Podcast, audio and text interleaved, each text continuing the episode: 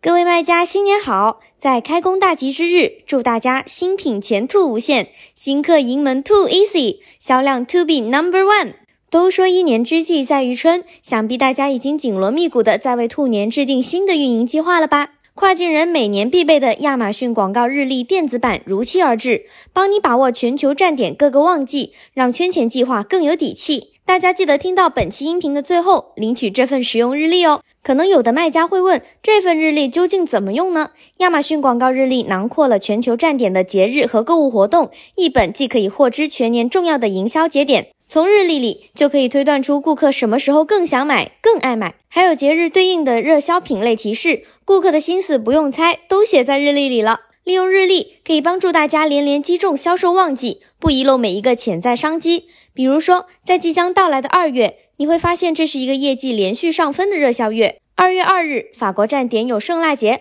二月十二日，美国站点有超级碗；二月十四日，除了沙特以外，全球站点有情人节，是销售香氛、珠宝、花束、定制礼品等相关品类的大好时机。另外，从二月二十七到三月十五日是澳洲站点的大学开学季，也是一大购物高峰期。亚马逊日历能够帮助卖家们轻松抓住这些机会，进行提前广告的规划、调整，获得更多曝光与转化。当然，一个站点的淡季也可能会是另一个站点的旺季，这些都可以在日历中轻松发现。在购物活动期间，多站点开启广告，不仅能获得更高的收益增长，还能触达更多潜在新客，累积经验与洞察，在下一个旺季再接再厉。有研究表明，在至少三个高流量购物活动中使用亚马逊广告的品牌，对比那些在不到三个活动中使用亚马逊广告的品牌，销售年增长率平均高一点三倍，平均新客增长率高一点五倍，商品详情页浏览量高三点二倍。除此以外，这份日历还能助你自如掌控生产、